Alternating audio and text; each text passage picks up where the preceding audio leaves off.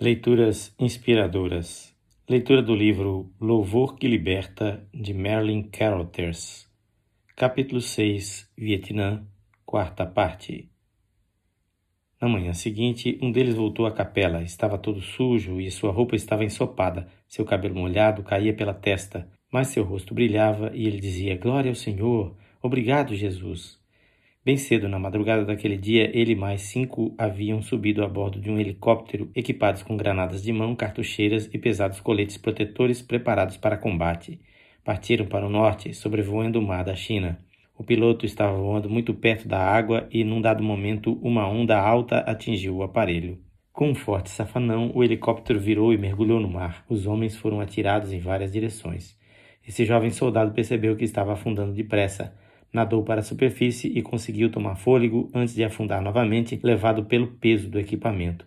Tentou desesperadamente libertar-se, mas não conseguiu. Quando começou a mergulhar de novo, contou-me, lembrou-se de que tinha aceitado a Cristo na noite anterior.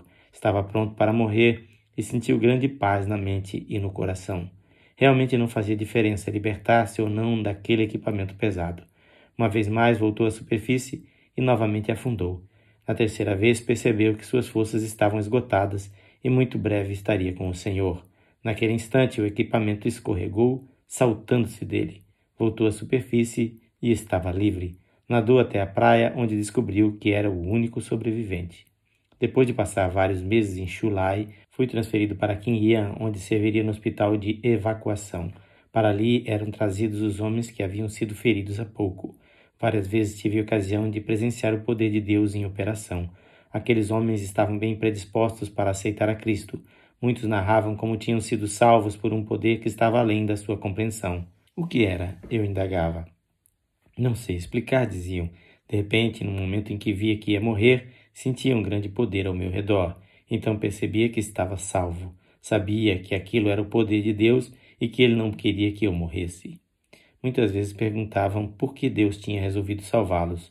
Respondia que ele devia ter algum propósito especial para suas vidas, o qual lhes revelaria se dessem ouvidos à sua voz. Eu ia de cama em cama conversando com os rapazes e muitas vezes fui dominado pela emoção.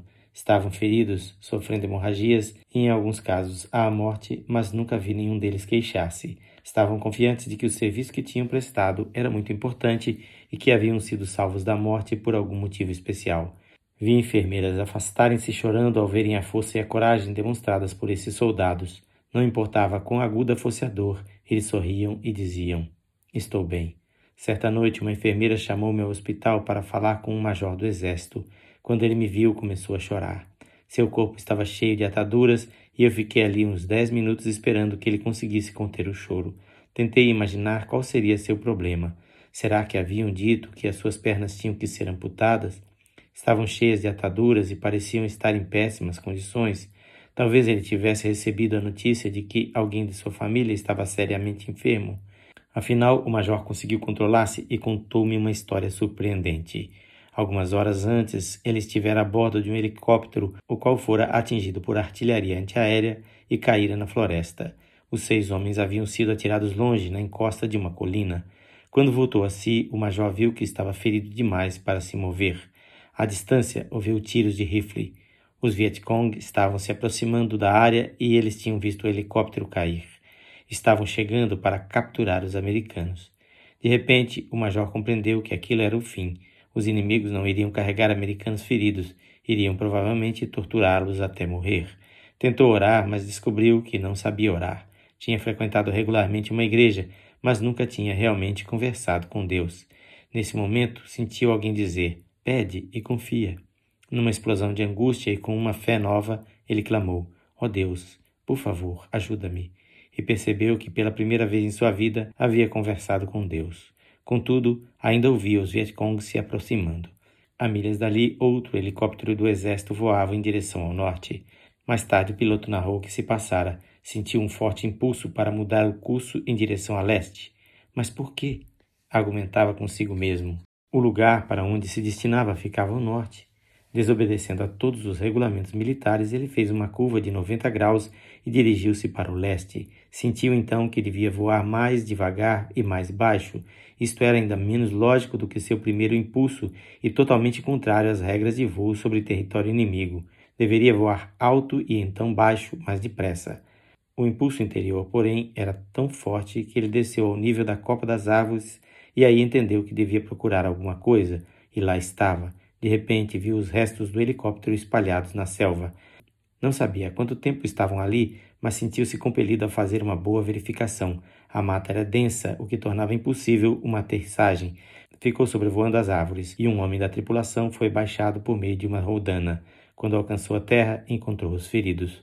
Um por um, eles foram atados à corda e içados até o helicóptero. Quando o último deles foi socorrido, o soldado segurou-se à corda e foi elevado. Assim que deixou o solo, os Vietcong chegaram e começaram a atirar nele. O piloto, vendo o que acontecia, afastou o aparelho dali assim que viu que o homem já se encontrava acima da copa das árvores. Em questão de minutos, os feridos foram levados em segurança para o hospital. Quando o major terminou a narrativa, agarrou minhas mãos e disse: Capelão, eu só queria que o senhor me ajudasse a louvar a Deus por sua bondade em meu favor. Eu quero servi-lo pelo resto da minha vida. Na leitura de amanhã, iniciaremos o sétimo capítulo deste livro. Quem faz esta leitura é seu amigo, o pastor Edson Grando. Que o Senhor Jesus abençoe ricamente o seu coração.